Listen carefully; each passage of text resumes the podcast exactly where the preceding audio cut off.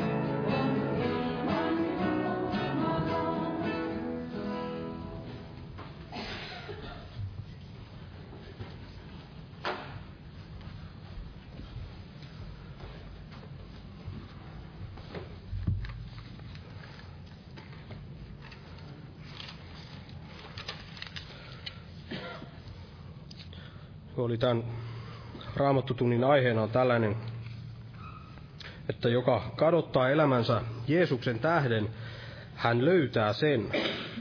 Joka kadottaa elämänsä Jeesuksen tähden, hän löytää sen. Ja tämä löytyy muun muassa Matteuksen evankeliumista, mutta löytyy myös, myös Markuksen evankeliumista. Ja luetaan sieltä Markuksen evankeliumista tämä ihan sen koko asia, asia yhteydessä tämä paikka, missä Jeesus näin, näin puhuu, eli Markus 8 ja luetaan ihan tuosta jakeesta 34 ja, ja luetaan siitä tämän luvun, luvun loppuun, eli Markus 8 ja, ja 34 eteenpäin tässä sanotaan näin, että ja hän kutsui tykönsä kansanynä opetuslapsensa ja sanoi heille – jos joku tahtoo minun perässäni kulkea, hän kieltäköön itsensä ja ottakoon ristinsä ja seuratkoon minua.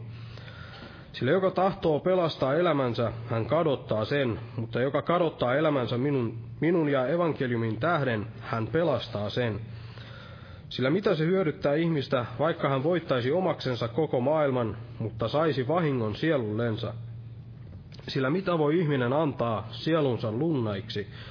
Sillä joka häpeää minua ja minun sanojani tässä avion rikkojassa ja syntisessä sukupolvessa, sitä myös ihmisen poika on häpeävä, kun hän tulee isänsä kirkkaudessa pyhien enkelien kanssa. Eli tämä oli tämä asia tässä asia yhteydessään ja otetaan vielä täältä Johanneksen evankeliumista luvusta 10 ja sen Johanneksen evankeliumin 10. luku ja jae 10, 10. luku ja 10. jae sanoo näin, että, että varas ei tule muuta kuin varastamaan ja tappamaan ja tuhoamaan. Minä olen tullut, että heillä olisi elämä ja olisi yltäkylläisyys. Eli Jeesus on tullut, että heillä olisi elämä ja olisi yltäkylläisyys, mutta varastama sielun vihollinen on tullut ainoastaan varastamaan ja tappamaan ja, ja tuhoamaan.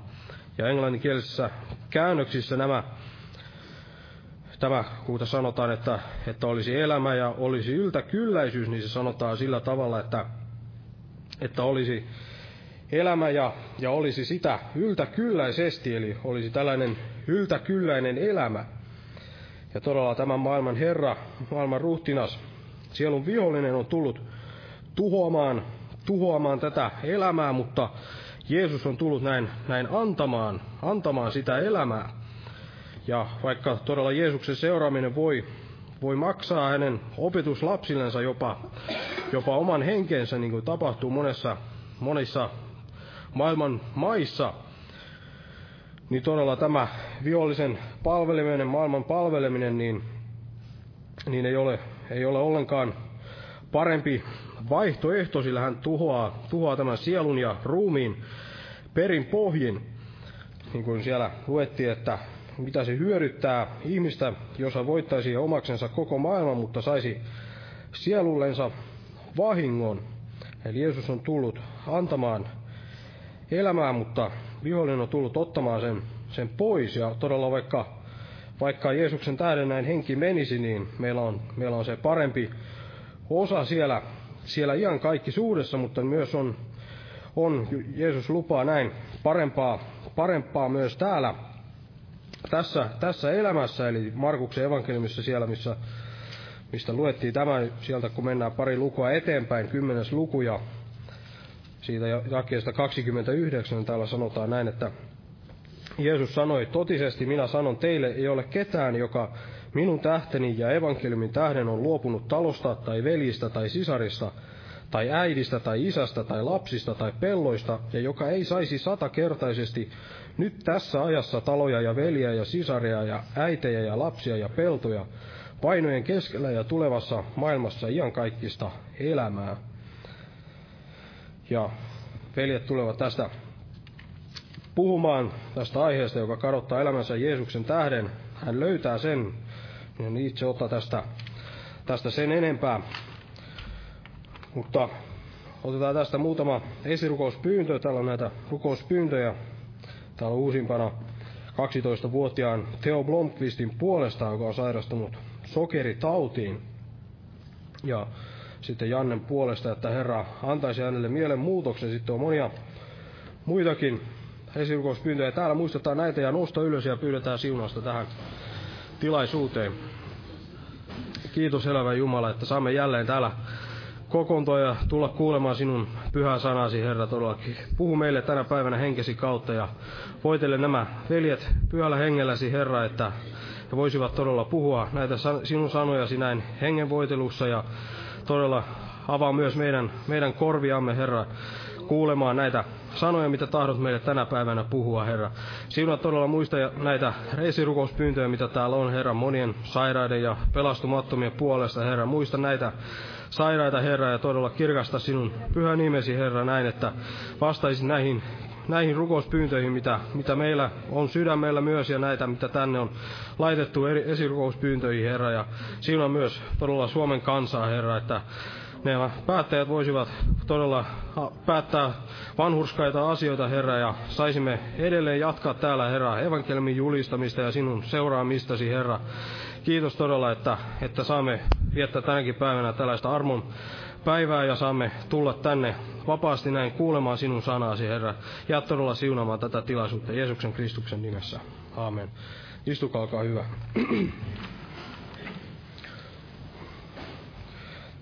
Tällä viikolla näitä kokouksia, kokouksia eli huomenna, huomenna ja perjantaina on nämä päivärukouspiirit kello 12. Täällä on silloin ovet auki, voi tulla tänne rukoilemaan ja, ja kuulemaan vähän Jumalan sanaa. Ja, ja sitten myös huomenna on tämä evankeliointi-ilta illalla ja perjantaina myös rukouskokous kello 19 ja sitten viikonloppuna on nämä lauantaina herätyskokous ja sunnuntaina tämä ehtoolliskokous molempina päivinä kello 18 ja lauantaina myös olisi kello 17 nämä kuorolauluharjoitukset. Ja lauletaan nyt jälleen yhteinen laulu. Otetaan laulu numero 316, 316. Ja laulun aikana kannetaan vapaaehtoinen uhri Herran työn hyväksi.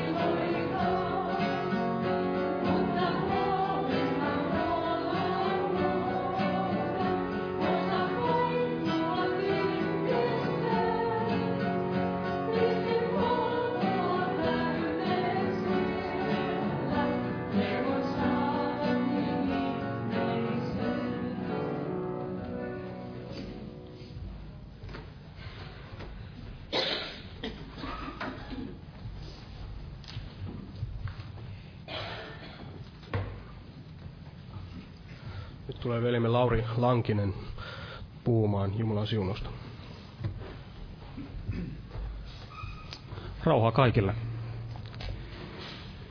Tässä Jesse-veli ottikin tästä parista kohtaa jo tämän illan otsikon tiimoilta ja on niin tärkeä asia tässä Jumalan sanassa, että se löytyy myös täältä Matteuksen, evankeliumista Matteuksen mukaan. Ja täällä luvussa 16 ja täällä jakesta 24 eteenpäin. Jeesuksen nimessä.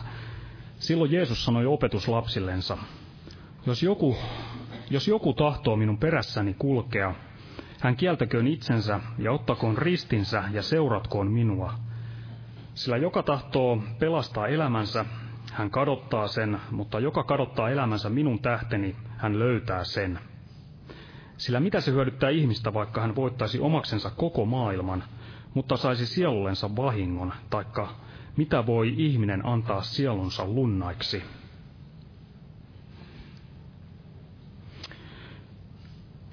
Jos joku tahtoo, vapaa valinta. Ja mitä tämä seuraaminen, mitä siellä sanottiin, että ensin, että kieltäköön itsensä. Sitten sanotaan, että ottakoon ristinsä.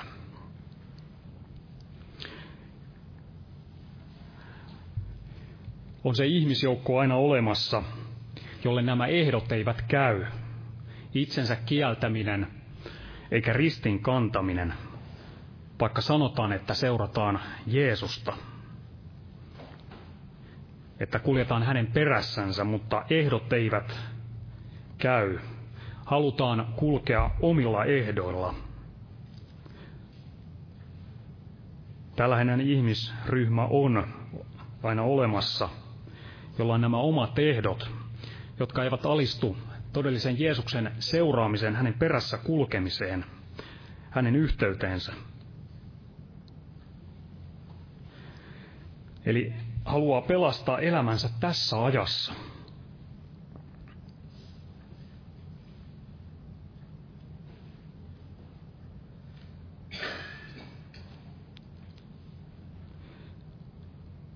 Ja tällainen henki, niin sehän pyrkii myös saamaan valtaansa Jeesuksen omia. Eli halu pelastaa oma elämänsä. Raamattuhan kertoo Deemaksesta, että hänet voitti tämä rakkaus, että hänet voitti rakkaus tähän katoavaan maailmaan – tänä päivänä niin tämä henki yrittää myös saada Jeesuksen omissa otetta, saada ihmisiä uskovia rakastumaan tähän maailmaan. Halu pelastaa se oma elämä. Halu vaeltaa omin ehdoin. Ja tällöin niin, kun tähän maailmaan rakastuu, niin turmeltuu pois, pois tästä elämän antajasta – tähän hukkuvaan maailmaan.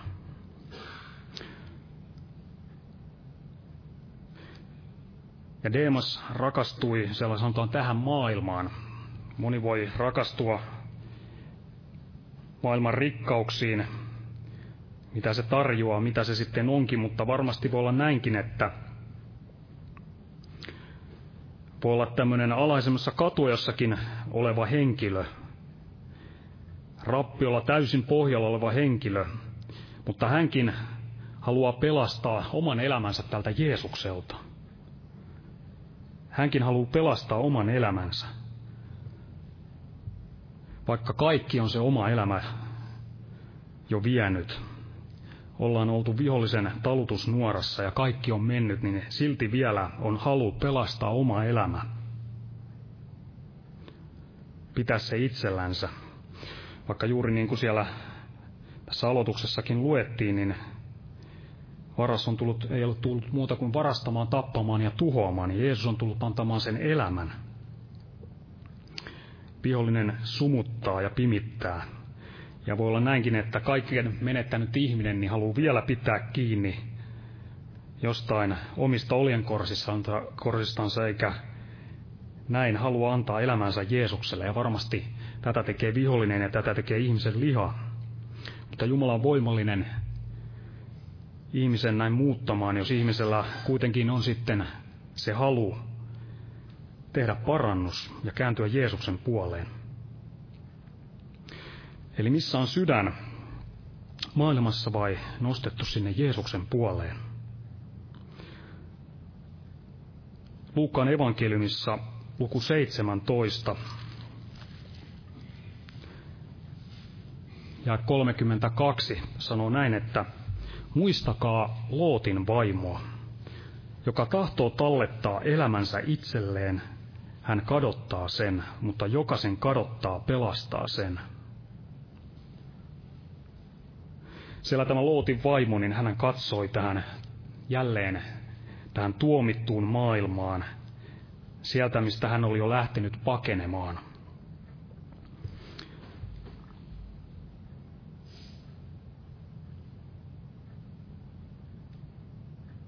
Ja hän näin katsoi taaksen. Ja raamatussa kerrotaan siellä Joosuan kirjassa tästä Aakanista.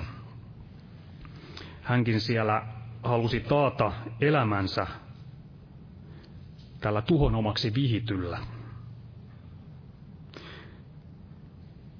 Ja tämän tuhonomaksi vihityn ottamisella ja sen kätkemisellä, niin tuli tämä tappio.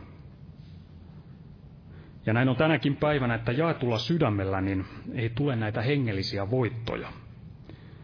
Eli jos on sydän kiinni myös tämän maailman hengessä, niin varmasti voi olla selvä, että sellaisia hengellisiä voittoja ja Jeesuksen tuntemissa kasvamista ja kaikkea siinä hänessä rakentumista, niin ei pääse sillä lailla tapahtumaan, miten Jumala tahtoisi, vaan täytyy todella olla vapaa kaikesta siitä, mikä on tuhonomaksi vihittyä.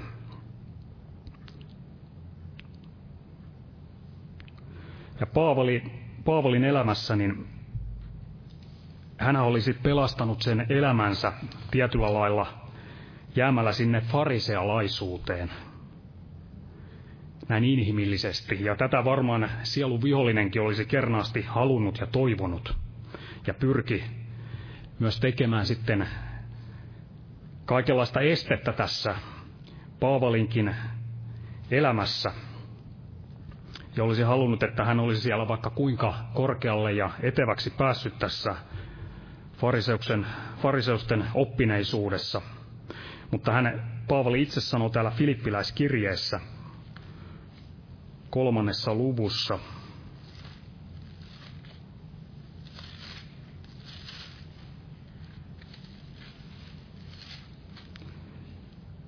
ja täällä jakeessa, jakeesta seitsemän.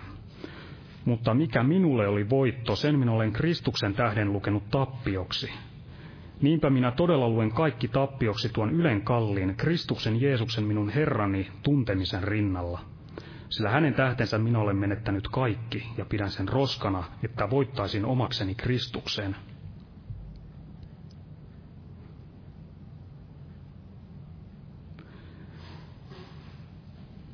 Ja täällä evankeliumissa Johanneksen mukaan kerrotaan yhdenlaisesta esteestä myös, ja se on tämä ihmisten kunnian tavoittelu. Ja toisaalta myös ihmispelko. Täällä luvussa 12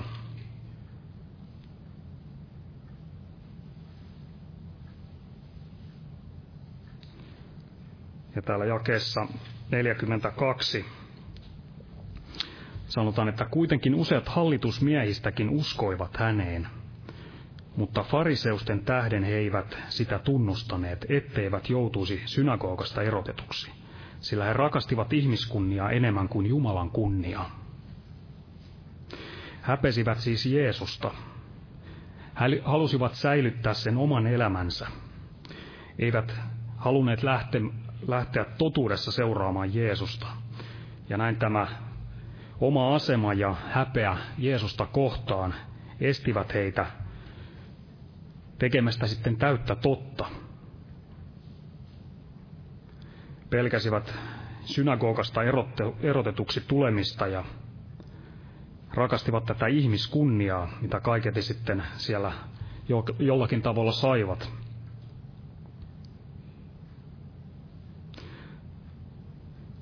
Ja ilman Jeesustahan ihminen on kuolleessa tilassa.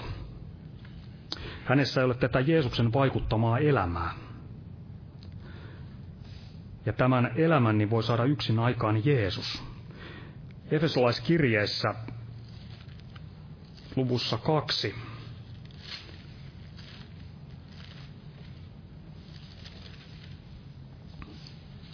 jakeesta neljä. Mutta Jumala, joka on laupeudesta rikas, suuren rakkautensa tähden, jolla hän on meitä rakastanut, on tehnyt meidät, jotka olimme kuolleet rikoksiimme, eläviksi Kristuksen kanssa. Armosta te olette pelastetut.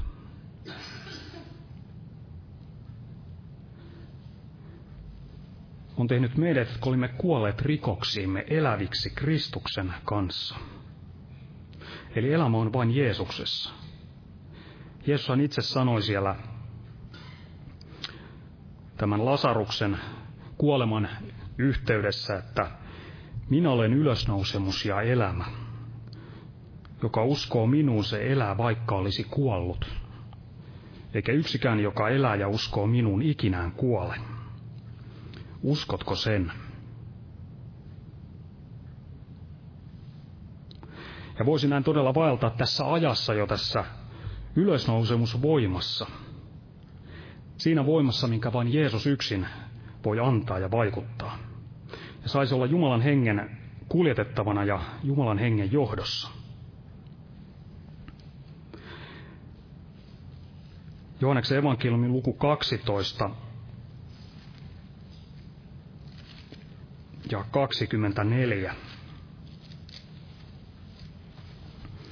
Sieltä eteenpäin Totisesti, totisesti minä sanon teille, jos nisun jyvä, jos ei nisun jyvä putoa maahan ja kuole, niin se jää yksin, mutta jos se kuolee, niin se tuottaa paljon hedelmää. Joka elämänsä rakastaa, kadottaa sen, mutta joka vihaa elämänsä tässä maailmassa, hän on säilyttävä, säilyttävä sen iankaikkiseen elämään. Jos joku minua palvelee, seuratkoon hän minua, ja missä ja missä minä olen, siellä on myös minun palvelijani oleva. Ja jos joku minua palvelee, niin isä on kunnioittava häntä. Eli voisi olla tämä niin, niin kuin on sanottu, nisunjyvän tie. Eli kuolla itselleen ja elää Jeesukselle, niin silloin voi todella Jeesus kantaa tällaisessa hedelmää, kaikkea sitä, mitä Jeesus näin tahtoo tehdä. Petrus veli tulee jatkamaan.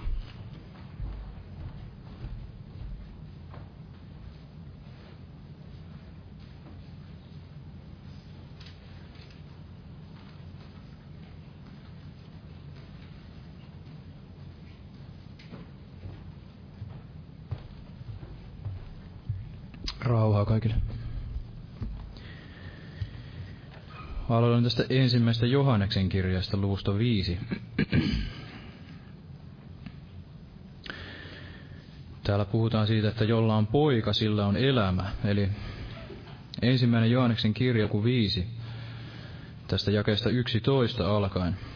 Ja tämä on se todistus, Jumala on antanut meille iankaikkisen elämän, ja tämä elämä on hänen pojassansa. Jolla poika on, sillä on elämä, jolla Jumalan poikaa ei ole, sillä ei ole elämää. Tämä minä olen kirjoittanut teille, jotka uskotte Jumalan pojan nimeen, tietääksenne, että teillä on iankaikkinen elämä. Ja monesti kun lukee tämän paikan, niin ajattelee, saattaa ajatella näin, että niin meillä on tämä iankaikkinen elämä.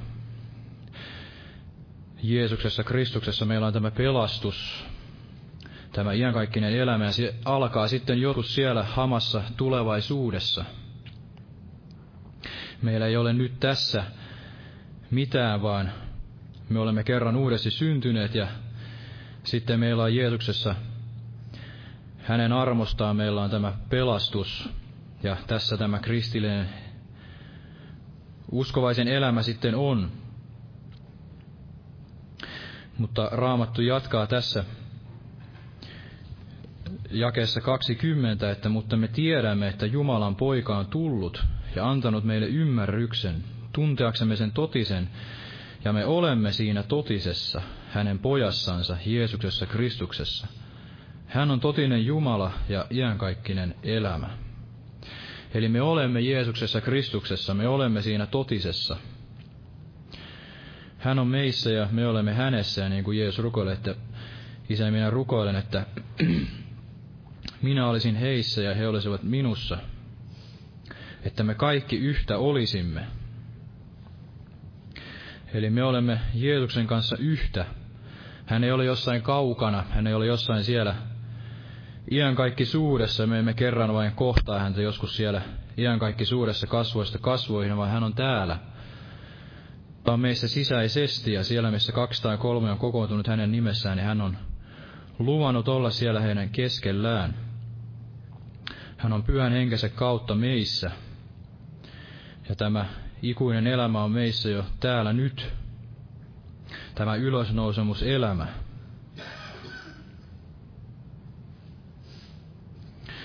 Ja Jeesus puhui täällä Johanneksen evankeliumissa luussa 14 nämä tutut sanat, että minä olen tie ja totuus ja elämä. Eli Johanneksen evankeliumi luku 14. Ja kuusi Jeesus sanoi hänelle, minä olen tie ja totuus ja elämä. Ei kukaan tule isän tykö muutoin kuin minun kauttani. Jos te olisitte tunteneet minun, niin te, te tuntisitte myös minun isäni. Tästä lähin te tunnette hänet ja te olette nähneet hänet. Filippus sanoi hänelle, Herra, näytä meille isäni ja me tyydymme.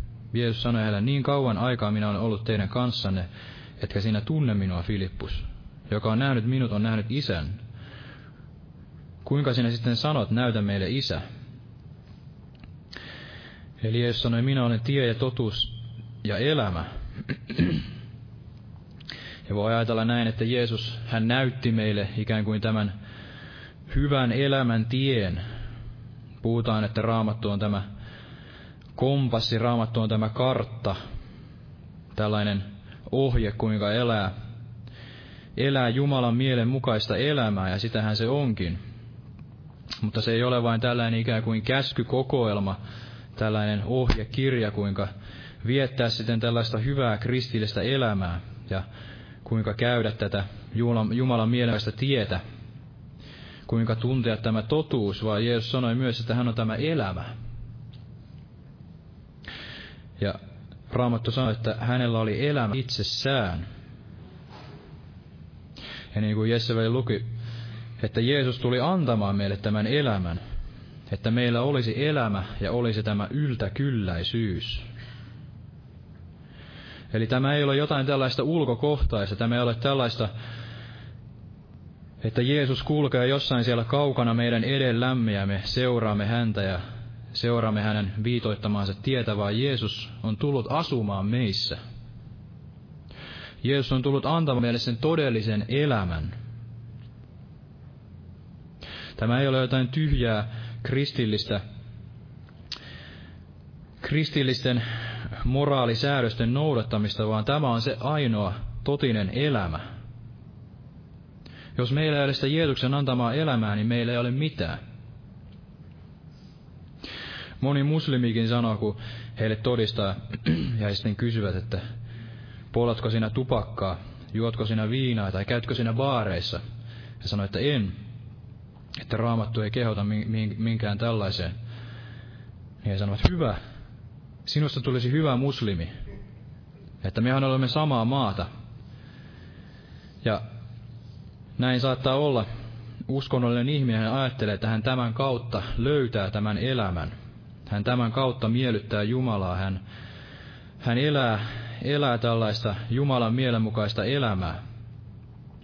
Mutta yksistään tällainen, niin se ei, se ei meitä kuitenkaan pelasta – vaan Jeesus hän todella tahtoo uudesti synnyttää meidät elävään toivoon ja hän tahtoo elää meidän kauttamme, hän tahtoo elää meissä. Niin kuin Jeesus itse tässä jatkoo jakeessa kymmenen, etkö usko, että minä olen isässä ja että isä on minussa? Niitä sanoja, jotka minä teille puhun, minä en puhu itsestäni. Ja isä, joka minussa asuu, tekee teot, jotka ovat hänen. Uskokaa minua, että minä olen isässä ja että isä on minussa. Mutta jos ette, niin uskokaa itse tekojen tähden. Totisesti, totisesti minä sanon teille, joka uskoo minuun, myös hän on tekevä niitä tekoja, joita minä teen, ja suurempiakin kuin ne ovat, hän on tekevä, sillä minä menen isän tykö. Eli niin kuin isä asuu Jeesuksessa, niin Jeesus tahtoo asua myös meissä.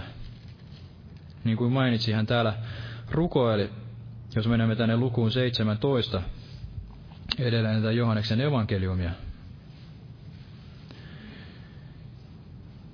Tähän jakeeseen 21, että he kaikki olisivat yhtä, niin kuin Isä olet minussa ja minä sinussa, että hekin meissä olisivat, niin että maailma uskoisi, että sinä olet minut lähettänyt.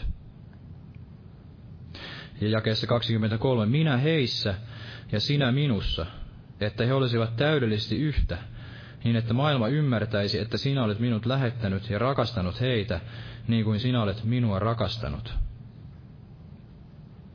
Isä, minä tahdon, että missä minä olen, siellä nekin, jotka sinä olet minulle antanut, olisivat minun kanssani.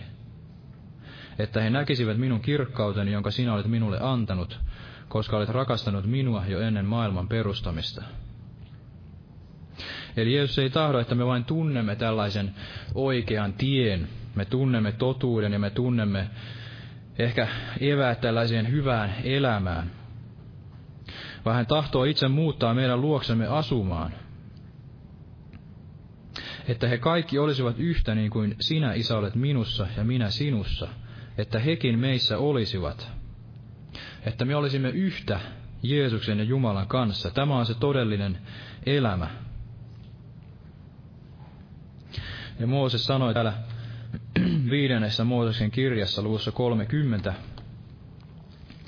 kun hän kehoitti Israelin kansaa valitsemaan tämän elämän ja kuoleman välillä.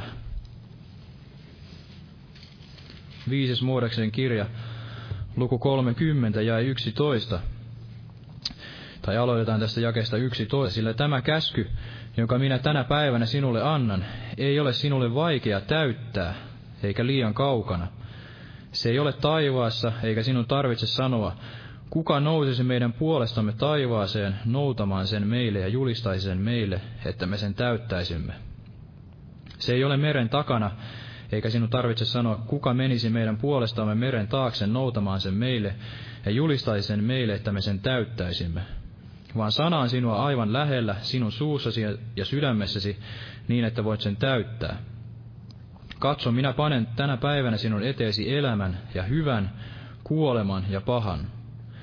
Kun minä tänä päivänä käsken sinua rakastamaan Herraa, sinun Jumalaasi, ja vaeltamaan hänen teitänsä ja noudattamaan hänen käskyjänsä, säädöksiänsä ja oikeuksiansa, että eläisit ja lisääntyisit, ja että Herra sinun Jumalasi siunaisi sinua siinä maassa, jota menet ottamaan omaksesi.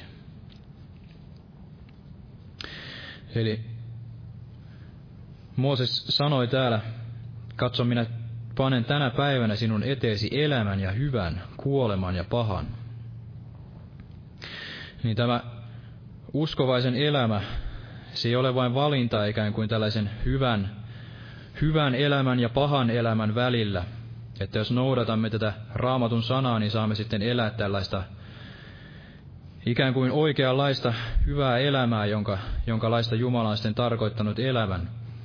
Ja että jos emme sitten noudata, niin sitten elämme tällaista pahaa elämää ja ehkä sorrumme näihin viinaan ja huumeisiin ja kaikkeen tällaisiin asioihin, jotka sitten kuolevat, kuolettavat tätä meidän ajallista ruumistamme ja tekevät meidän elämän heikoksi, vaan tämä on todella valinta tämän todellisen elämän, iankaikkisen elämän siellä ikuisuudessa ja jo elämän tässä ajassa Jeesuksen kanssa – ja niin, että Jeesus saa hallita meidän elämäämme. Ja Mooses tässä jatkoi, että kun minä tänä päivänä käsken sinua rakastamaan Herraa. Eli ei, tullut ainoastaan noudattaa tätä Mooseksen lakia ja pitää nämä käskyt, vaan jo vanha testamentti sanoi, että rakastaa Herraa. Niin kuin Jeesus sanoi, että tässä on lakia profeetat. Rakasta Herraa kaikesta sydämessäsi, kaikesta sielustasi, kaikesta ymmärryksestä ja niin edelleen. Ja rakasta lähimmäisesi niin kuin itseäsi. Eli rakastaa Jumalaa. Ja rakastaa tehdä tätä Jeesuksen tahtoa. Rakastaa tehdä Jumalan tahtoa.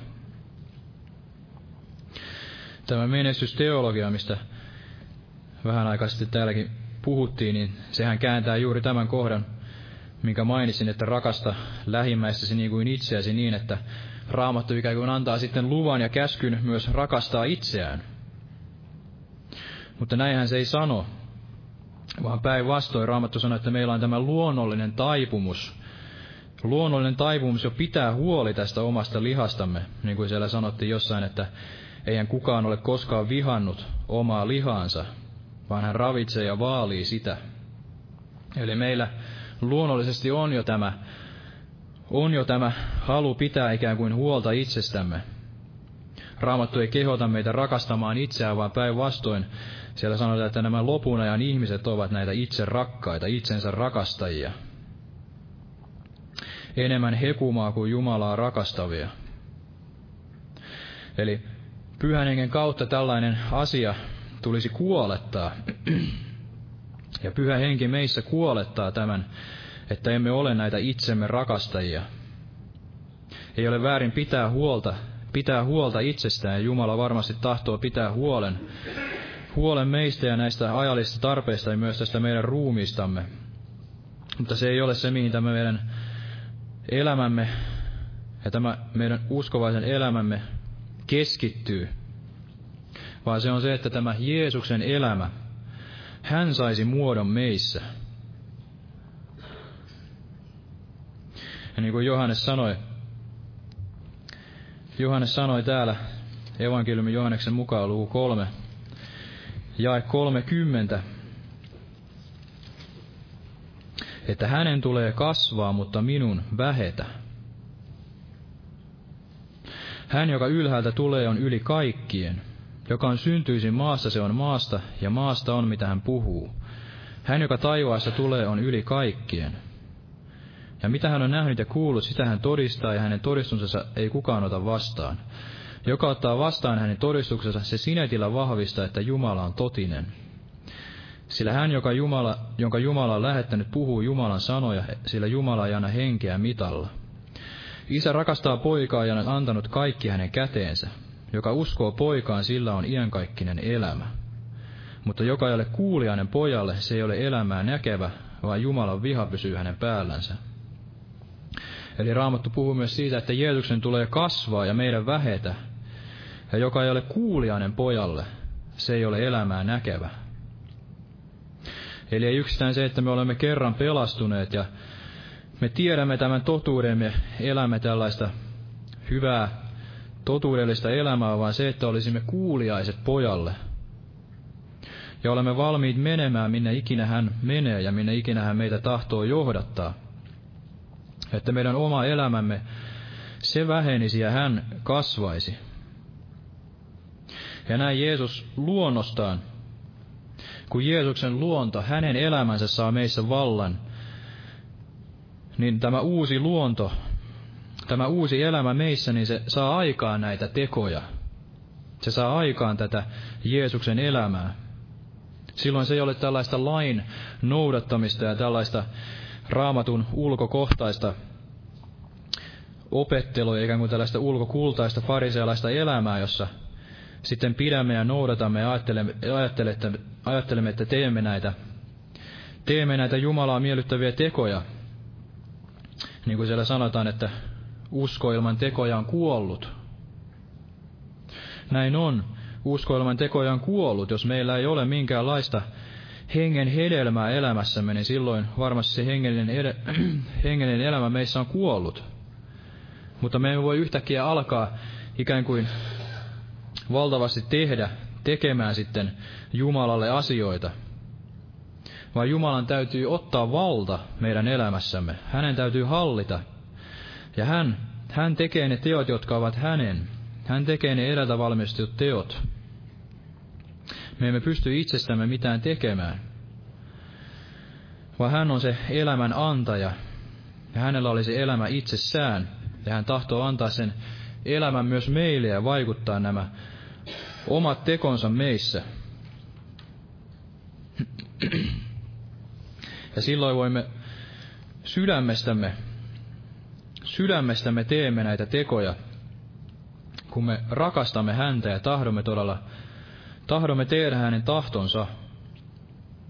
Ja silloin sillä ei ole merkitystä, että kuinka monta sielua ikään kuin olemme voittaneet Jeesukselle, pidämme jotain tukkimiehen kirjanpitoja, kuinka paljon olemme sitten antaneet rahaa tai mitä ikinä olemme tehneet, kuinka monta päivää vietämme tuolla asemalla sitten jakaen traktaatteja tai mitä ikinä tällaista, vaan silloin se on meidän ilomme.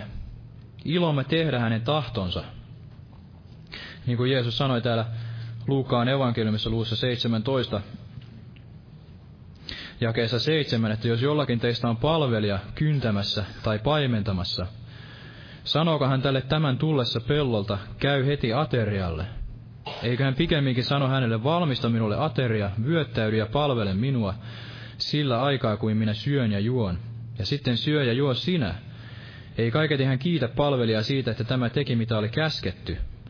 Niin myös te, kun olette tehneet kaiken, mitä teidän on käsketty tehdä, sanokaa, me olemme ansiottomia palvelijoita, olemme tehneet vain sen, mikä olimme velvolliset tekemään. Eli silloin, silloin se, että saa tehdä Jumalan tahdon, niin ei ole sellaista uskonnollista elämää, joka ikään kuin laskee näitä asioita, että kuinka paljon nyt olen uhrannut elämästäni Jumalalle, vaan saa sydämestään tehdä sen, tehdä sen, mitä Jumala pyytää ja mihin Jumala sitten viitoittaa. Ja Raamattu todella puhuu tästä, että uskoilman tekoja on kuollut täällä Jaakobin kirjassa – Jaakobin kirjassa täällä, täällä luvussa yksi. Ja puhuu tästä, että jos joku on sanan kuulija eikä sen tekijä, niin hän... Jaakobin kirja luku yksi tästä jakeesta 22, mutta olkaa sanan tekijöitä, eikä vain sen kuulijoita, pettäen itsenne. Sillä jos joku on sanan kuulija eikä sen tekijä, niin hän on miehen kaltainen, joka katselee kuvastimessa luonnollisia kasvojaan – ja hän katselee itseään, lähtee pois ja unhottaa heti millainen hän oli. Mutta joka katsoo täydelliseen lakiin, vapauden lakiin, ja pysyy siinä, eikä ole muistamaton kuulija, vaan todellinen tekijä, hän on oleva autuas tekemisessään. Jos joku luulee olevansa Jumalan palvelija, mutta ei hillitse kieltään, vaan pettää sydämensä, niin hänen Jumalan palveluksensa on turha. Puhdas ja tahraton Jumalan palvelus Jumalan ja Isän silmissä on käydä katsomassa orpoja ja leskiä heidän ahdistuksessaan ja varjella itsensä niin, ettei maailma saastuta. Eli jos joku on vain sanan kuulija eikä sen tekijä, niin hän pettää itseään. Mutta minkä tähden hän pettää? Jos joku katsoo täydelliseen lakiin, vapauden lakiin, ja pysyy siinä, eikä ole muistamaton kuulija, vaan todellinen tekijä hän on oleva autoas tekemisessään. Eli Raamattu ei kehoita meitä tekemään tällaisia uskonnollisia tekoja ja noudattamaan tätä raamatun sanaa ikään kuin orjallisesti, vaan katsomaan tähän vapauden lakiin ja katsomaan peittämättömiin kasvoin tätä Kristusta. Kristus, joka on tämä lain loppu, vanhuskaudeksi jokaiselle, joka uskoo. Ja muistan joskus, kun Koriten Boom sanoi tämän, että raamattu ei ole ensinkään opettelemista varten, sitä varten, että muistaisimme sen ulkoa, vaan sitä varten, että me tottelisimme sitä. Eli meidän ei välttämättä tarvitse tietää raamattua kannesta kanteen, muistaa, muistaa täydellisesti tätä Jumalan sanaa, vaan tehdä sen mukaan, mitä me ymmärrämme siitä, oman uskon määrämme mukaan. Ja näin Jumala pääsee vaikuttamaan meissä, vaikuttamaan meissä enemmän ja enemmän tätä omaa elämäänsä. Kun meidän oma elämämme vähenee ja hänen elämänsä kasvaa, ja kun me katselemme aina kirkkaammin ja kirkkaammin, näemme aina kirkkaammin ja kirkkaammin tämän Jeesuksen kuvan, näemme tämän vapauden lain, vapauden lainen, jos sitten tottelemme sitä, niin emme todella ole näitä muistamattomia kuulijoita, vaan todellisia tekijöitä. Ja näin voimme olla autoita tekemisessämme. Ja Jaakob jatkoi tässä todella, että puhdas ja tahraton Jumalan palvelus. Jumalan ja isän silmissä on käydä katsomassa orpoja ja leskiä heidän ahdistuksessaan. Ja varjella itsensä niin, ettei maailma saastuta. Eli hyvin suuri osa ja oleellinen osa, osa siihen, että Jeesus saa muodon meissä on todella sitten varjella itsensä siltä, että tämä sielunvihollinen ei saisi muotoa meissä. Kaikelta siltä, mitä tämä maailma sitten tarjoaa ja kaikilta niiltä tarpeilta, mitä se sielun vihollinen yrittää meille tarjota, mitä, mitä me emme sitten kuitenkaan tarvitse. Tarvitse, että meillä voisi olla tämä todellinen elämä. Sillä niin kuin Jesse sanoi, sielunvihollinen ei ole muuta kuin tullut varastamaan, tappamaan ja tuhoamaan. Hän ei todella muuta kuin saastuta meitä. Kaikki ne asiat, mitkä tässä maailmassa ovat, niin kuin Johannes sanoi siellä kirjeessä, että maailma on pahan vallassa. Eli maailma on pahan vallassa ja sieltä ei löydy mitään muuta kuin tätä pahaa ja pimeyttä. Ja sieltä ei löydy muuta kuin tätä saastaa. Ja sielun vihollinen hän ei tahdo muuta kuin saastuttaa meidät kaikella sillä omallaan ja sillä omalla totuudellaan ja sillä omalla, omalla elämällään, joka kuitenkaan ei ole se todellinen elämä. Ja luen vielä tästä seuraavasta luvusta, täältä luvusta kaksi. Kaksi täältä jakeesta 17. Täällä sanotaan juuri tämä, että samoin uskokin, jos sillä ei ole tekoja, on itsessään kuollut. Joku ehkä sanoo, sinulla on usko ja minulla on teot.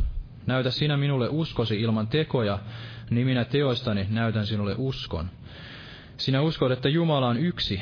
Siinä teet oikein, riivaajatkin sen uskovat ja vapisevat.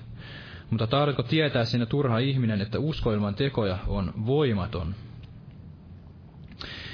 Eli jos meillä ei ole mitään tekoja, niin se antaa syyn huoleen, huoleen siitä, että silloin Jeesus, hän ei ole saanut muotoa meissä. Hänen elämänsä ei vaikuta meissä. Ja Jaakob sanoi, että usko ilman tekoja on voimaton. Silloin meidän uskon elämämme on voimaton. Pyhän hengen voima, se ei vaikuta meissä. Ja Jaakob sanoi sinne uskon, että Jumala on yksi. Monet uskovat Jumalaan, sanovat uskovansa Jumalaan. Muslimit, he uskovat tähän omaan Jumalaansa. Eri uskonnot uskovat erilaisiin Jumaliin, mutta uskovat he Jeesukseen. Ja seuraavatko he Jeesusta? Ja antavatko he Jeesuksen olla Herra omassa elämässään? Usko ilman tekoja on voimaton. Eli Jumala ei tahdo, että elämme tällaisissa kuolleissa teoissa. Uskomme Jumalaan, mutta emme kuitenkaan sitten usko kaikesta sydämestämme Jeesukseen Kristukseen. Emme pidä häntä Herranamme, pidämme häntä ehkä pelastajanamme ja pidämme häntä Jonaa, joka on näyttänyt tämän tien, totuudellisen tien, joka sitten ehkä kerran meidät pelastaa ja vie sinne iankaikkiseen elämään, mutta hän ei kuitenkaan saa hallita, hallita meitä jo tässä ajassa. Niin kuin tämä jatkaa tässä jakeessa 26, että sillä niin kuin ruumis ilman henkeä on kuollut, niin myös usko ilman tekoja on kuollut. Eli jos elämässämme ei ole mitään hengen hedelmää, niin silloin me kaiketi olemme kuolleet. Me olemme hengellisesti kuolleet. Aivan niin kuin ruumis ilman henkeä on kuollut, niin usko ilman tekoja on kuollut. Jos tämä Jeesuksen elämä, Jeesuksen elämä ei vaikuta meissä, niin silloin me olemme hengellisesti kuolleet. Vai Jeesus voi todella antaa tämän todellisen elämän ja tämän todellisen, todellisen voittoisan elämän myös kantaa hedelmää sitten tähän iankaikkiseen elämään. Niin, että pelastamme sekä itsemme että ne, jotka meitä kuulevat ja ne, jotka meidän kauttamme sitten tahtovat myöskin löytää tämän iankaikkisen elämän ja todellisen elämän Jeesuksessa Kristuksessa. Aamen. Jos nousemme vielä rukoilemaan. kiitos Jeesus todella, että sinä, sinä et yksin ole näyttänyt meille sitä tietä, tietä, totuutta ja elämää, vaan sinä itse annoit elämäsi meidän tähtemme, että meillä voisi sinussa olla se rauha ja elämä ja tämä iankaikkinen elämä. Viimein sitten siellä taivaassa suudessa ja todella rukoilemme, että saisit meissä sen muodon ja voisit vaikuttaa ja voisit antaa meille sen oman elämäsi ja vaikuttaisit meidän kauttamme todella niitä edeltä valmistettuja tekoja, niin että emme eläisi mitään kuollutta kristillistä elämää ja emme eläisi tällaisissa kuolleissa teoissa, vaan sinä voisit saada muodon meissä ja tehdä ne teot, jotka ovat sinun, sinun, että voisimme yksilöelämässämme todella toteuttaa sinun tahtosi ja seurakuntana toteuttaa sen kutsumustehtävän, johon olet tämän seurakunnan ja itse kunkin meistä kutsunut Isä Jeesuksen Kristuksen nimessä. Ja todella vaikuta se tekemistä ja tahtomista ja siunaa, siunaa seurakunnan lähetystyötä siellä Boliviassa ja Perussa ja avaa niitä uusia ovia, että todella ihmiset voisivat tulla vielä tuntemaan totuuden ja löytää sen elämän sinussa, että Täälläkin voisi olla niitä ihmisiä kaikista kansoista, kansanheimoista, sukukunnista ja kielistä, että meillä voisi olla se keskinäinen rakkaus, keskinäinen rakkaus, josta meidät tunnetaan sinun opetuslapsiseksi, että ihmiset senkin kautta oppisivat tuntemaan ja näkisivät, että täällä on se todellinen elämä, täältä löytyy se todellinen elämäisä. Kiitos Jeesus, Jeesuksen Kristuksen nimessä ja siunaa todella tämä loppukokousta sinun pyhässä nimessäsi. Aamen.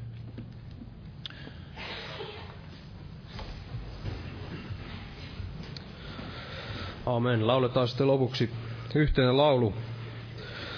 Tätä vihreistä vihoista semmoinen kuin 132. 132.